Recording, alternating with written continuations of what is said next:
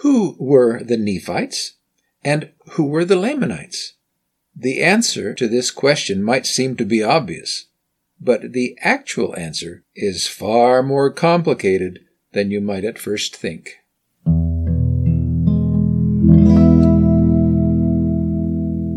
This is Between the Lines of the Book of Mormon, and we're your hosts. I'm Jay Harris. And I'm Andrew Harris. And we're excited to welcome you for another podcast today. Growing up, I always thought that any person who was a Native American had to be a Lamanite, whether they were Navajos or Paiutes or Mayans or Incas or Aztecs I assumed they were all descendants from Lehi's son Laman. That made an assumption that when Lehi and his family trudged ashore after their long ocean voyage, they found this land completely void of population. Yeah. And we don't know exactly where this is taking place either. So there's certain things that we just can kind of guess at, but we're not going to have all the answers. Modern researchers tell us that in the year 600 BC, when Lehi arrived in this land, that the land was already populated with a large population of different cultures. And although the Book of Mormon doesn't tell us about any of Lehi's or his family's encounters with the Native Americans or their ongoing interaction with these people, we know that they were here. Yeah. One thing that we know for sure is that in 600 BC, there were millions and millions of Jaredites still living on this land. It would be years later that they would have their final battle, and so many die in that battle. So there were a lot of Native Americans already here when Lehi arrived. We wonder what the interaction with these native people was. Did they get along? Did they fight with these people? Was there any jealousy involved? We just don't know. Yeah. The thing that we do know again is that Lehi's family couldn't get along with each other, let alone with the Native Americans.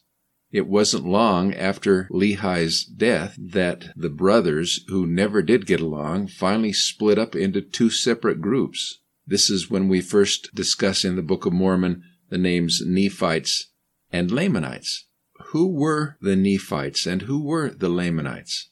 I think we can get a pretty good idea if we read in 2 Nephi chapter 5 verses 5 and 6. Again, this is after Lehi's death.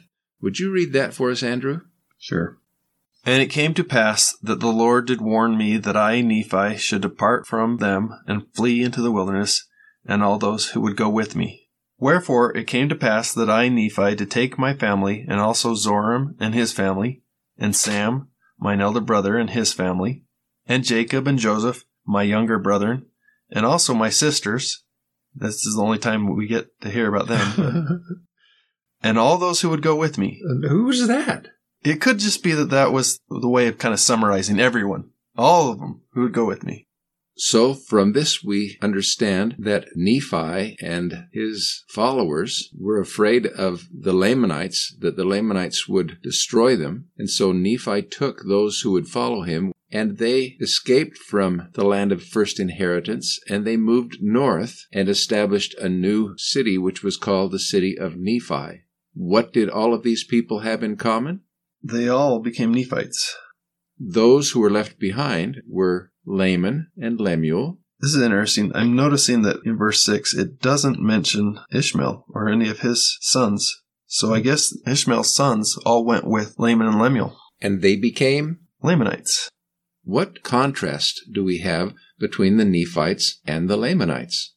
Well, first of all, the Nephites were a religious people. They continued to follow the law of Moses. They built a temple they would have been very hesitant to marry outside of the house of Israel, their own people. The Lamanites, on the other hand, didn't care so much about religion and didn't worry about intermarrying with the Native Americans. This was much more common among the Lamanites than it was among the Nephites. And as they married the Native Americans, they would have taken on physical characteristics and cultural habits of these people it could be that the Lamanites said, We need to make peace with these people, or else we're going to be destroyed by them.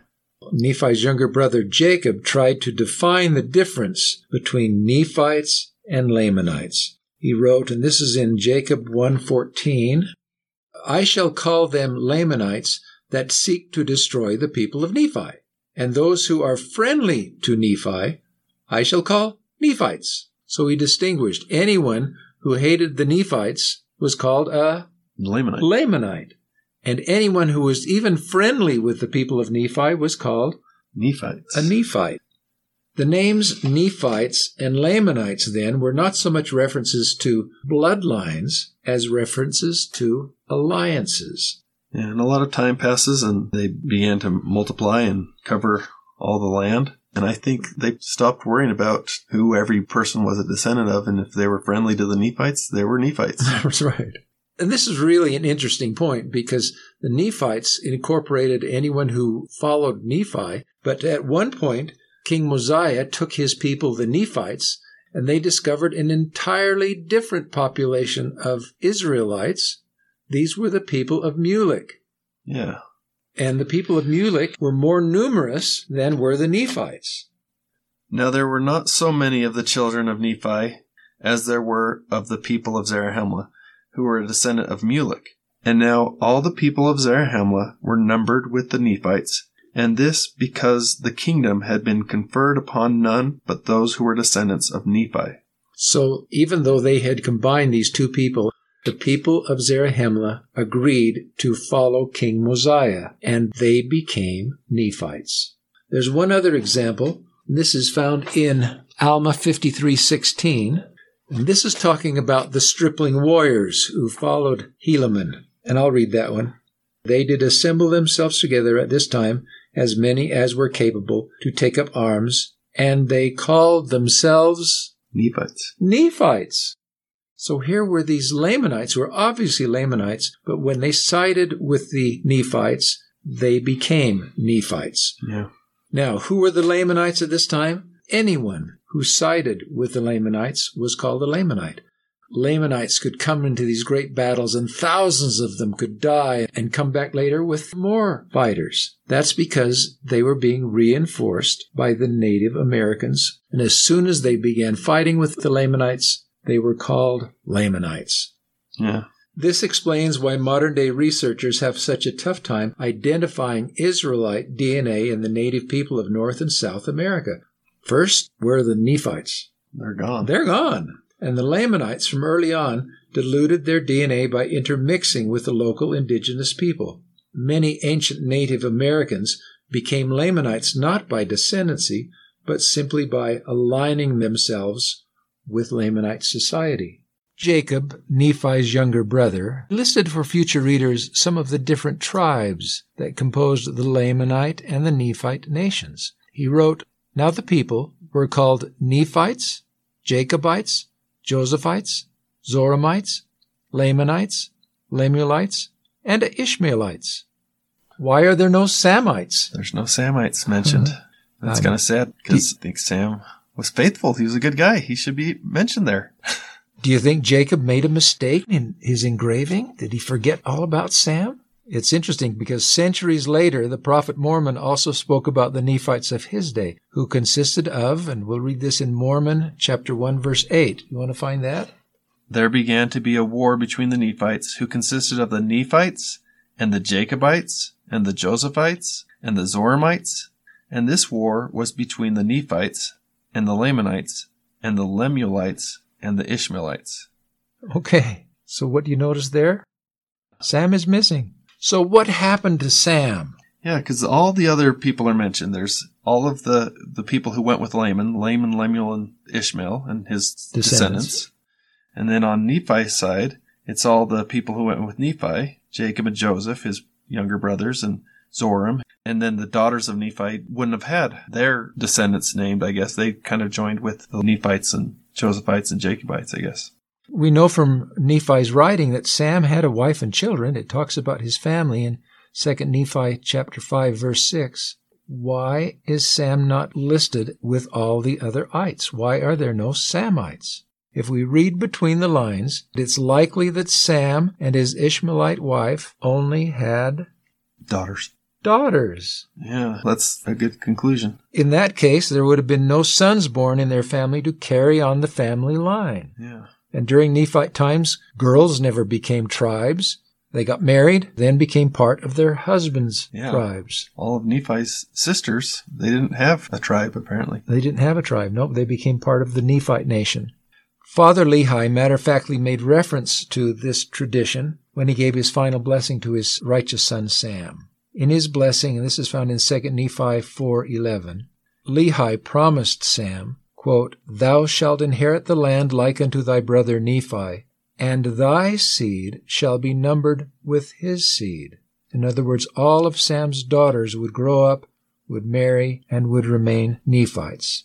And some say, well, maybe Sam loved his brother Nephi so much that he just gave his children to Nephi. Yeah. But I think about that. You know, I love my brother in law, Robert Sorensen.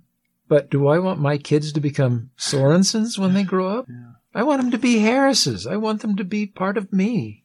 I want that legacy to be carried on. And I think Sam would have felt the same. I think he wanted his children to become Samites, but he only had daughters, so there were no sons to carry on the family name. Yep. With that understanding, there are no Samites mentioned in the Book of Mormon. Nephi was the king at that point. And I still think Nephi was probably a spiritual leader, but he'd also set apart his two brothers, Jacob and Joseph, to be teachers for the people. And so Jacob was this really wise spiritual leader. And I think Nephi really liked the words of Jacob and he wanted to preserve those words. Some of the words that we have from Jacob are found in chapters 6 through 10 of 2nd Nephi. In this powerful speech, Jacob encouraged the people to remain faithful. He also quoted in some depth from the prophet Isaiah. It's hard to think of someone who would be similar to Isaiah to us today. But Isaiah would have been a prophet that they were familiar with that lived not too far ahead of them. There may have even been people living at that time who could remember Isaiah. It was that recent. And so Isaiah to them was a modern prophet. Yeah. And he said things that we still to this day read and say, wow, how did he do that? He was such a great prophet. He knew all these amazing things that were going to happen in the future. Well, that's how they saw him too. And Isaiah specifically spoke to the house of Israel. Yeah.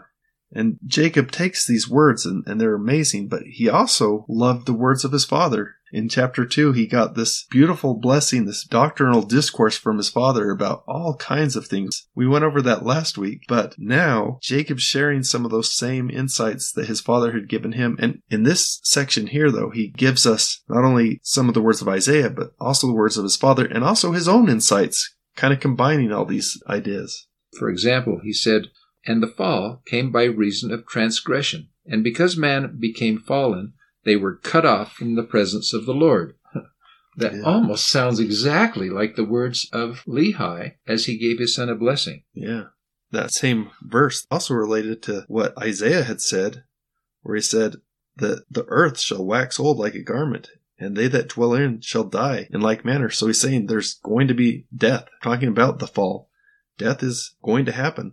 But he says, But my salvation shall be forever, and my righteousness shall not be abolished. He interpreted that as the atonement needs to be infinite and eternal, and it would be. Listen to Jacob's interpretation of Isaiah. Wherefore it must needs be an infinite atonement. Save it should be an infinite atonement, this corruption could not put on incorruption. And if so, this flesh must have laid down to rot and to crumble to its mother earth to rise no more. He's taking all these ideas from his father and from Isaiah and combining them. That's right. In chapter 10, he says, Remember that ye are free to act for yourselves, to choose the way of everlasting death or the way of eternal life. Yeah, doesn't that sound almost like a direct quote? This patriarchal blessing that he received from his father, he had to read it and reread it, and it made such an impact on his life. And now he's teaching the things that he learned from his father. His father is now dead and gone, but he remembers the teachings of his father and the teachings of Isaiah, and he combines those. and it's a really powerful doctrine, this idea that you're free to choose. And there's basically two choices. You can either choose to follow God and have life, or you choose to follow Satan and have death. And we all need to make that choice. And it's a very important thing for us to remember. Are we choosing God? Are we choosing to have that eternal life or are we going to be choosing death? And I love the phrase that he says in the end. He says, reconcile yourselves to the will of God and not to the will of the devil in the flesh. Isaiah talked about Israel in the last days, and they then would say, Why have we been rejected? Why has God forgotten us? Isaiah says, Have I cast thee off forever? Then he asks, Where is the bill of your mother's divorcement? To whom have I put thee away? Or to which of my creditors have I sold you? He's saying, Can you prove that I have forgotten you and that I cast you off? Mm-hmm. And then he answers, Behold, for your iniquities have ye sold yourselves. It's not me, it's your iniquities that have done this. And for your transgression is your mother put away. So the mother, in other words, the church, was not taken away by God because he chose to do that. Their iniquities and their transgressions caused them to be cast off. It's not me who left you, it's it's you who've left me. Then Jacob says, as he explains, I have read these things that ye might know concerning the covenants of the Lord that he has covenanted with all the house of Israel. They shall be restored to the true church and fold of God, when they shall be gathered home to the lands of their inheritance, and shall be established in all their lands of promise the house of Israel will be restored, both the restoration of the Nephites and Lamanites and the restoration of the Jews to their land of promise. Yeah. And then he promises, In the body he shall show himself unto those at the house of Israel. In chapter 10, verse 17, he says, I will fulfill my promises which I have made unto the children of men. Chapter 10, he says, Oh, how great the goodness of our God! Who prepareth the way for our escape from the grasp of this awful monster, yea, that awful monster, death and hell, which I call the death of the body, and also the death of the spirit. Again, he's referring back to his father's blessing, and also to Isaiah, who talked about the prisoner escaping from the pit. And then Jacob also says, And behold, according to the words of the prophet, the Messiah will set himself again the second time to recover them. Wherefore, he will manifest himself unto them in power and great glory, unto the destruction of their enemies, when that day cometh when they shall believe in him.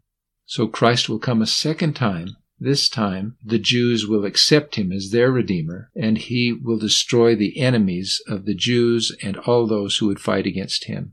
And they that believe not in him shall be destroyed, both by fire, and by tempest, and by earthquakes, and by bloodsheds, and by pestilence, and by famine. And they shall know that the Lord is God, the Holy One of Israel.